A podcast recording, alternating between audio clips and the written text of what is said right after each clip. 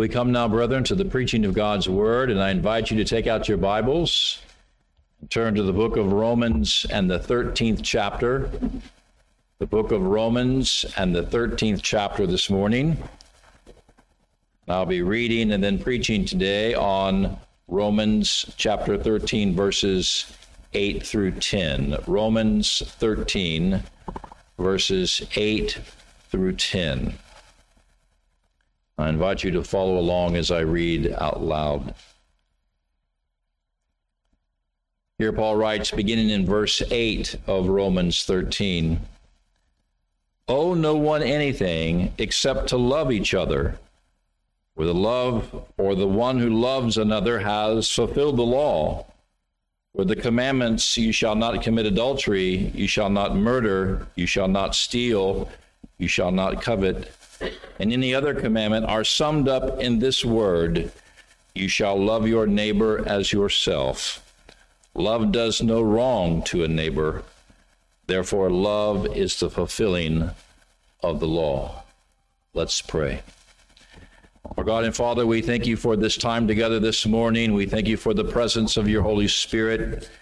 We thank you for this opportunity to worship you in spirit and in truth. And we would ask now for the Spirit's help, that He would be our teacher and our guide, that He would reveal to us the truth of your word and help us to hear it and apply it in such a way that our thinking is transformed and renewed and our lives are changed for the glory of God. For we ask these things this morning in Jesus' blessed name. Amen. As Christians, you and I are not free to disregard our duty to show honor to others, but rather we are duty bound to show honor to those who have been placed in our path in the kind providence of God. In fact, we saw last week in verses 1 through 7 of Romans 13 that our duty to show honor to others extends even to those we encounter outside of the Christian assembly and to those who exercise rule over us. For Paul made it clear that the civil magistrate who is responsible for maintaining civil order, which we benefit from, is deserving of our honor and deserving of our respect. And if we respect him, if we honor him, we can expect the blessings of a peaceful and a quiet and a godly and a dignified life. Because when we demonstrate honor and respect within God's appointed order, we greatly reduce the possibility of conflict which could hinder and disrupt the forward advancement of the gospel and we get to see the gospel honored, which can only take place as we live lives that are consistent with the gospel. So we need to fulfill this duty that we have to show honor in whatever way we are commanded to express it so that others, and especially those outside of the Christian community, can see the proof of our faith. The proof of our faith. And yet, simply showing honor and respect to the civil magistrate, to the governing authorities, does not fulfill the full extent of our Christian duties in this area, but rather our obligations extend as widely as the law of God itself.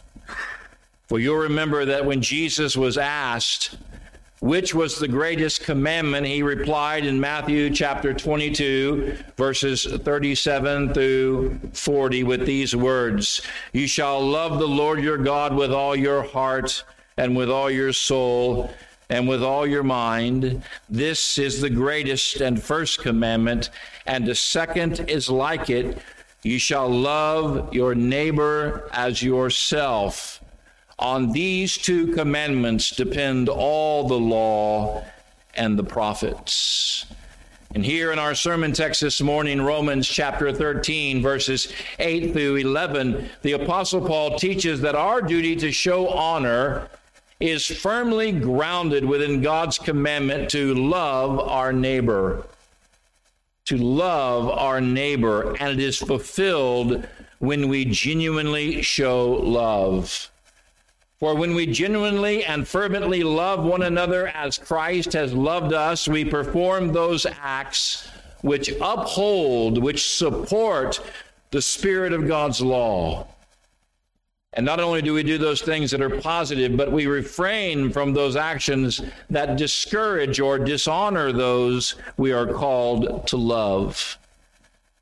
Paul begins to unfold these spiritual principles for us here, beginning in verse 8 of Romans chapter 13, where he writes, Owe no one anything except to love one another.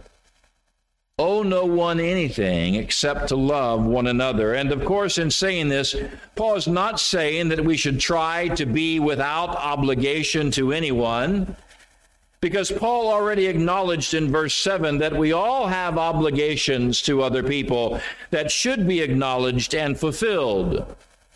For example, when it comes to our obligations towards the civil magistrate, we are obligated to show him respect as a servant of God for our good, and we are to pay our taxes, as we saw last Sunday, that are lawfully owed to the civil magistrate as he carries out his God appointed responsibilities. And it would not be loving, nor would it be lawful on our part to ignore our debts to him and to act as though we had no obligations to him at all. For to ignore our obligations would be to place a burden upon him rather than showing him honor and respect. And of course, this is what Paul is getting at here in verse 8. For when Paul says, owe no one anything, he is not saying ignore your debts. He is not saying pretend like you have none, but he is saying be diligent to fulfill your debts. Leave none of them undone. Be diligent to fulfill your debts so that you are not unnecessarily burdening others, but you are actually being a blessing to them instead. Not a burden, but a blessing. For love does not seek to add to others' burdens but love seeks to relieve those burdens instead. And so Paul is not saying here that we can simply declare ourselves free from all obligations. Because God's moral law and our civil laws as well prevent us from behaving in such an unloving manner. Nor is Paul saying here that we are prohibited by these words in verse 8 from incurring any kind of financial indebtedness whatsoever. I mention this here because some commentators, in, in trying to stress the need to be good stewards of our finances, have suggested a, a, a, fairly narrow rendering or understanding of this passage. And they've suggested that Paul is teaching here that Christians should never incur financial debts of any kind. Fact, we just talked about taxes last week and in the text preceding this. And so some would say that the emphasis here is, is financial, whether these debts be in the form of loans or mortgages or some other type of indebtedness, because these debts can be ruinous to a person's financial health. And certainly Christians should be very wise and very cautious about the use of financial debt. However, the main point that Paul is talking about here is spiritual in nature rather than strictly financial. For while failing to honor our financial debts can damage our testimonies before men, failing to acknowledge and to pay our spiritual debts to others, and especially our obligation to love our neighbor as ourselves, is a violation of God's moral law. And so, while we should always be diligent not to be a burden on others, it is important to understand that there is one spiritual debt which we will always owe to our neighbors. One spiritual debt that we will always owe, and that is our obligation to love them. To love them. Of course, this is the reason Paul could say here in verse 8, except to love one another. Because our duty, our obligation to love one another stands out above all other human obligations we have. Our duty to love one another deserves to be at the forefront of our thoughts as we interact with one another, whether the ones that we interact with are the civil magistrates, the governing authorities, our fellow believers, or our neighbors in general. And the reason that our obligation to love one another is to be our primary focus in our human relationships is tied directly to God's revealed will through his moral law. It's tied directly to the moral law. For our obligation to love our neighbor is rooted in the law of God. It is rooted in the will of God as expressed in the Old Testament under Moses and as it was summarized and expounded on by our Lord Jesus Christ, who was greater than Moses, as he gave us what he called a new commandment in John 13, verses 34 and 35, which Bo read for us this morning.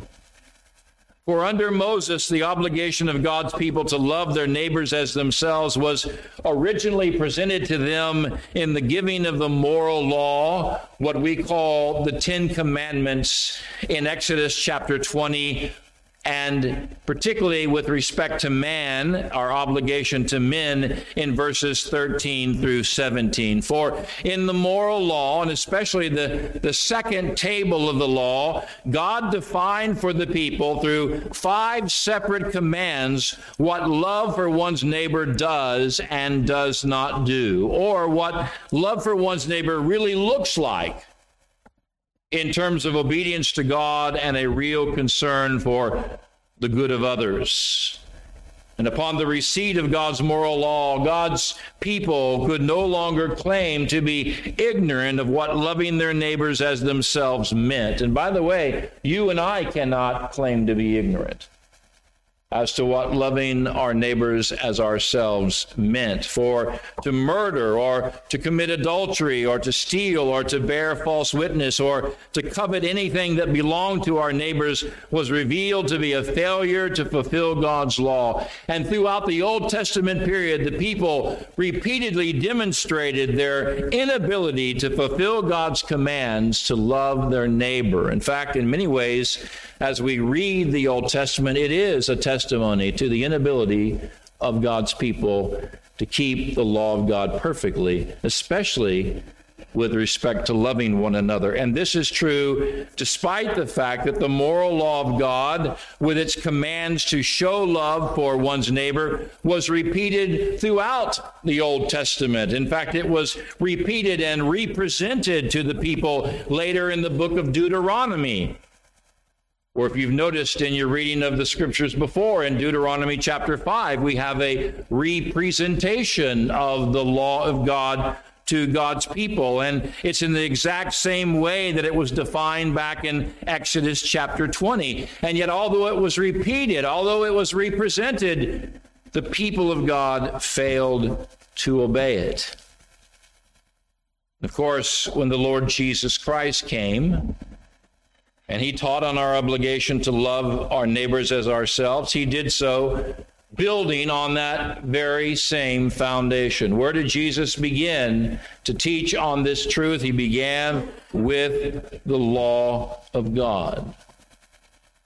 For Our obligation to love one another under the New Testament is still rooted in God's moral law. And therefore, when Jesus taught his disciples about their obligation to, to love one another, he did not hesitate to deliver his teaching to them in the form of a commandment. In the form of a commandment. And it was appropriate that Jesus give a commandment because Jesus is the lawgiver and in his exposition of what it actually means to love one's neighbor and to love one another more specifically, Jesus delivered what he identified as something new. Something new. He declared in John chapter 13 and verse 34 A new commandment I give to you that you love one another. And yet, in one sense, brethren, our Lord's command to love one another was not entirely new, was it?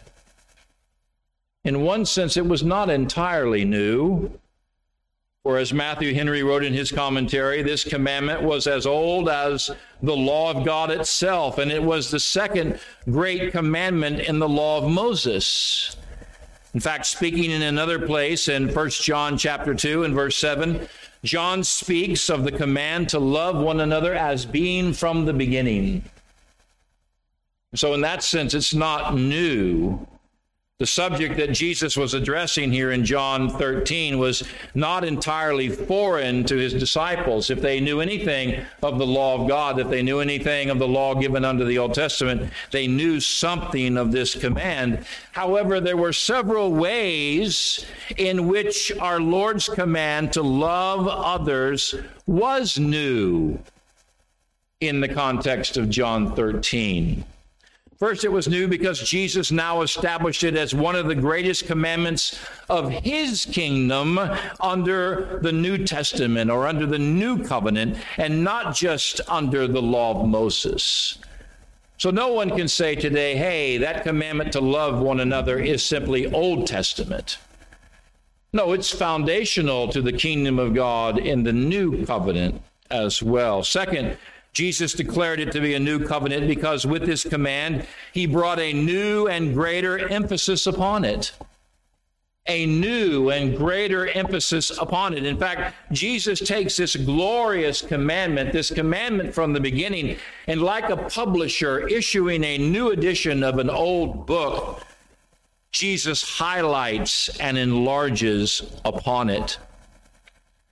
And then, thirdly, this command from Jesus to love one another is new in the sense that it provides us with a new standard, a new standard by which to judge whether it is being fulfilled by us. And that new standard was identified by Jesus in verses 34 and 35 of John 13. For Jesus declared, Loved one another. How? Just as I have loved you. There's the standard. You also are to love one another. Why? For by this, by this love, by this demonstration of love, all people will know that you are my disciples if you have love for one another. So, as God's command for us to love one another has been revealed throughout the Bible, and I simply wanted to summarize for you very quickly there how it has been revealed from the Old Testament to the New, as it was revealed throughout the Bible, and as it was raised to its highest possible standard through the teaching of our Lord Jesus Christ in John chapter 13. So we are to understand that we are called to love our neighbor as ourselves and to love one another as a way of fulfilling the moral law of God, as a way of showing honor to others. Now, how does all this relate to our text here in verse 8 of Romans 13 then? Why is it relevant to you and I? It's relatable and it's relevant to our text here because Paul wants us to see that fulfilling the moral law of God is not possible without loving our neighbors. It is not possible without loving our neighbors. And yet, by the same token, it's not possible to love our neighbor without first understanding what the law teaches and how knowing Christ affects our obedience to it. So, what does Paul do next here in our text? Well, he helps us to see how the commandments of the moral law assist us and guide us, even as believers who are living under grace today, in defining what it means to fulfill our duty to love our neighbor in terms of what we should not do in terms of what we should not do. Because let us remember that Paul has already instructed us not to become a burden to others. And we can become a burden to others if we disregard the clear prohibitions of God's moral law. And what are some of the commandments which make up the moral law of God with respect to our duty to love our neighbor. Well, it's interesting to observe that Paul lists four commands here in Romans 13 9. And it's interesting that all of them are negative, all of them involve a do not, because these are often the ones that we struggle with the most. In fact, Paul begins by referencing first the seventh commandment you shall not commit adultery. Then he mentions the sixth commandment you shall not commit murder. Then the eighth commandment, you shall not steal. And then lastly, Paul skips to the tenth commandment, you shall not covet. And noticeably missing from Paul's list here in verse 9 is the ninth commandment you shall not bear false witness. Now, why Paul doesn't mention the ninth commandment, you shall not bear false, false witness, is, is a mystery of sorts. Uh, commentators have many suggestions why this might be the case, but none of us know exactly for sure. But it's, it's likely that Paul didn't intend to list all of the commandments separately, nor did he intend to list them in exact order, because as I said before, he mentions some commandments before others, as they're listed in Exodus chapter 20 and Deuteronomy 5, for example. Rather, the Apostle Paul is simply listing them randomly. He's probably listing them as they're coming to mind. And he assumes that we will recognize that he's doing this not because he's being sloppy or not because he's being lazy, but because he's calling attention to the obvious fact that all of these commandments, regardless of what order they appear, can be summarized under the heading of the commandments. In fact, Paul plainly acknowledges here in verse 9 that there are other commandments, namely the ninth commandment that he did not mention, that are being referred to, and that all of the commandments point collectively to what we must not do in order to hinder love being shown towards our neighbors. How does obeying the seventh commandment, for example? You shall not commit adultery, demonstrate our love for our neighbors. Well, obey, obeying the seventh commandment, brethren, thou shalt not commit adultery, demonstrates that we care about our neighbors enough not to dishonor or to destroy the most sacred and intimate of all human relationships that they possess, and that is the bond of marriage or holy matrimony, and that we will guard our hearts in order to protect their marriages as well as to protect our own. For marriage is honorable in God's sight. And how does obeying the sixth commandment, you shall not murder, display our love for our neighbors? Well, it demonstrates to them that we care about their lives. We care about them as people made in the image of God. We hold their lives to be precious in the sight of God. And therefore, we would never take their life unless we were justified by God's word in doing so, because murder is fundamentally an act of hatred and not an act of love. What about the eighth commandment? You shall not steal. How does obeying this commandment show love to our neighbors? It, it shows love to our neighbors by demonstrating that we respect their right to private property. We respect their right to live without fear that what they possess will be unjustly taken from them, for stealing dishonors others. Stealing robs others of the blessings that they have received from the hand of God. And then what should we conclude about our duty to obey the 10th commandment contained in God's moral law? You shall not covet your neighbor's house. You shall not covet your neighbor's wife or your or your neighbor's man servant or his female servant or his ox or his donkey or anything that is your neighbor's well we must conclude that to covet anything that is our neighbor's is a selfish and unloving act. Again, it goes back to love.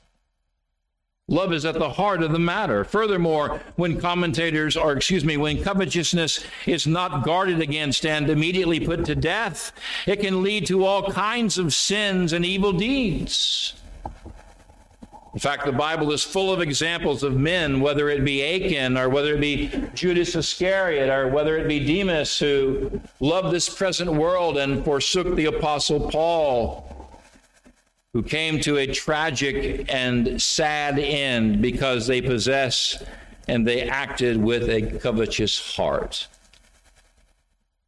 So, as Paul lists here in verse 9 of Romans 13, this, this partial list of commandments urging us not to do certain things, not to commit adultery, not to murder, not to steal, not to covet what others have, we should recognize where the dangers are to us. And there are dangers to us when we disregard or ignore these commandments. And we should understand that the only way to refrain from doing these things by the grace of God is by loving our neighbors as we do ourselves. For no person who possesses good sense and spiritual discernment thinks about doing harm to himself, but he cares for himself. And this same principle must apply to our care for others. Therefore, beloved, when we contemplate what it means to love our neighbors, it is not wrong to consider what we naturally wish for ourselves and how we might express that same wish for others.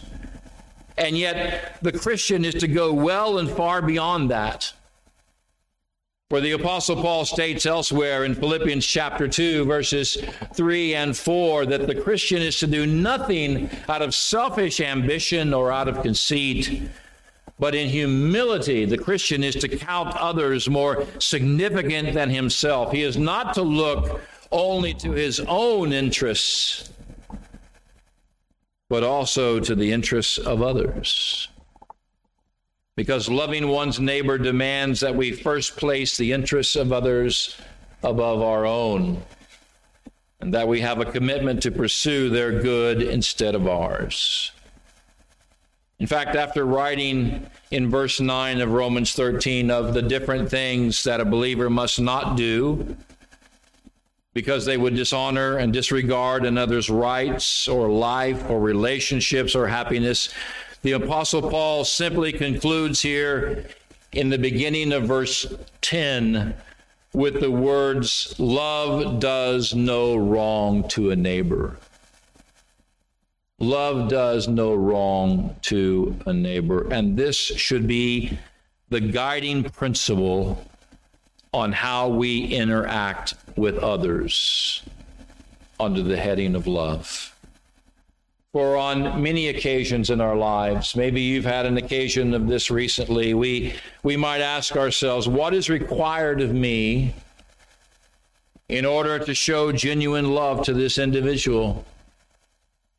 And when should I do everything in my power not to pursue a given course when it involves the life of my neighbor or my brother in Christ? And Paul's answer here in our text in Romans chapter 13 and verse 10 is quite clear. We are not to act in any way that wrongs our neighbor. We are not to act in any way that wrongs or harms our brothers, but we are to put away evil entirely and this involves not only the way that we treat them, but the thoughts and the intentions that we have towards them. In fact, let me repeat that. It involves not just the way that we treat them outwardly, but the feelings and the hearts and the intents that we have towards them. For it is possible to do something that appears outwardly good towards our neighbor, and yet it proceeds from a heart that is full of malice or full of resentment are full of evil intent. And so, what you and I owe to our neighbor is not only the absence of evil, but the will and the intention to bless them. To bless them, to promote their good through any lawful means that we can. Why is this so important? Well, Paul states here at the end of our text, here in verse 10, that they are important because love is the fulfilling of the law. Love is the fulfilling of the law. What exactly does this mean? Well, Matthew Henry, who I quoted from earlier in another place, suggested that this means that love fulfills the purpose for which the law was given. Love fulfills the purpose for which the law was given. For love both restrains us from evil and it constrains us to do good. And this is what God intended for us to be restrained from evil, constrained towards good. Another commentator, John Murray, suggests that love is the fulfilling of the law in the sense that it meets the law's demand in ever increasing measures. It meets the law's demands in ever increasing measures. For when we love in the way that we are commanded by Jesus Christ to love, and of course, this is only possible, brethren, through the work of the Holy Spirit, there's a completeness, there's a wholeness in our response to others. For what was lacking is now supplied by love. What was previously lacking is now supplied by love. However, brethren, whatever the fulfilling of the law entails, one thing is absolutely certain. And that is that Jesus Christ himself also claimed to fulfill the law in and by his own person. Jesus Christ also claimed to fulfill the law in and by his own person. In fact, Jesus declared in Matthew chapter 5 and verse 17, Do not think that I have come to abolish the law or the prophets. I have not come to abolish them, but to fulfill them. And that the Lord Jesus did. That he did, including the law to love his brethren, especially to love his brethren. Therefore, when we look to Jesus Christ today, we see not only what full obedience to the law of God is, what full obedience to the law of God looks like, but we also see how love for one's neighbor, for one's brethren, is the fulfillment of it. We see that. For when Jesus called us to love one another, he told us to do so after his own example right? We are to love one another as He has loved us. We are to do so in a way that we show His love through us to those that we interact with. And brethren, as we consider these truths this morning, may we be diligent in following it. May we be diligent in observing, prayerfully considering, and obeying the example of Jesus Christ when it comes to how we should love. We're loving our brothers, loving our neighbors is the second great commandment under the law of God. And we are much poorer, and our neighbors are much poorer when we neglect the obligation we have to love. Let us love by the power of the Spirit. Let us seek to be a blessing to others and not a burden. May God give us the grace to do that this morning. Let's pray. Our God and Father, we thank you for your word today. We thank you for your moral law that sets before us your revealed will. And embedded in that law is a commandment not only to love you supremely, but to love our neighbor as well, to love our neighbor even as we love ourselves. And we would ask, Father, that you would help us to grasp this message this morning, to think of it prayerfully, to ponder its significance, to evaluate where we fall short of it, and to take those steps under the leadership of the Holy Spirit this morning to love one another as we should. For surely, we owe love to others. We should owe no man anything in terms of being a burden to him, but we should certainly give them that love which is owed to them as our brother or sister, as, a, as our neighbor in the kingdom of God. Bless us this morning as we accept this truth. Bless us as we prepare our hearts for the Lord's table, as we reflect upon your love for us there. For we ask these things this morning in Jesus' blessed name.